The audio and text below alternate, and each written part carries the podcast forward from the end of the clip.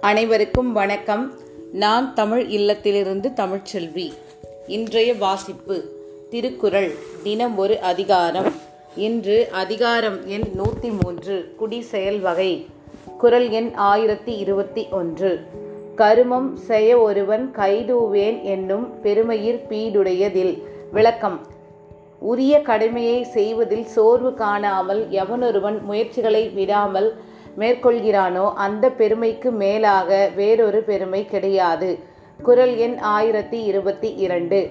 ஆழ்வினையும் ஆன்ற அறிவும் எனவிரண்டின் நீள்வினையான் நீளும் குடி. விளக்கம். ஆழ்ந்த அறிவும் விடாமுயற்சியும் கொண்டு ஒருவன் அயராது பாடுபட்டால் அவனை சேர்ந்துள்ள குடிமக்களின் பெருமை உயரும். குரல் எண் ஆயிரத்தி இருபத்தி மூன்று. குடி செய்வல் என்னும் ஒருவர்க்கு தெய்வம் மடித்தற்று தான் முந்துரும். விளக்கம். தன்னைச் சேர்ந்த குடிமக்களை உயர்வடையச் செய்திட ஓயாது உழைப்பவனுக்கு தெய்வ செயல் என கூறப்படும் இயற்கையின் ஆற்றல் கூட வரிந்து கட்டிக்கொண்டு வந்து துணை புரியும். குரல் எண் ஆயிரத்தி இருபத்தி நான்கு.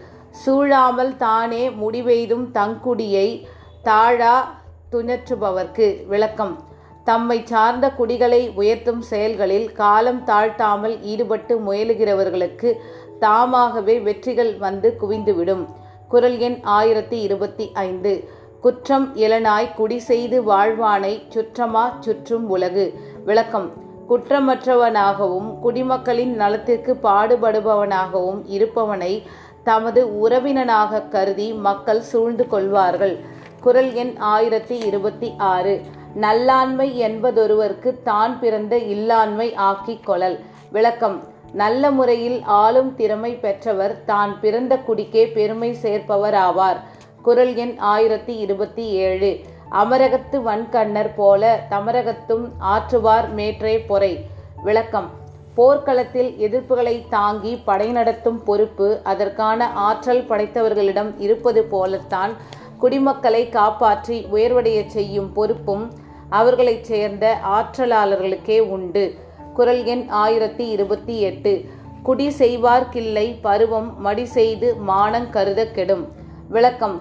தன் மீது நடத்தப்படும் இழிவான தாக்குதலை கண்டு கலங்கினாலோ பணியாற்ற காலம் வரட்டும் என்று சோர்வுடன் தயக்கம் காட்டினாலோ குடிமக்களின் நலன் சீர்குலைந்துவிடும்.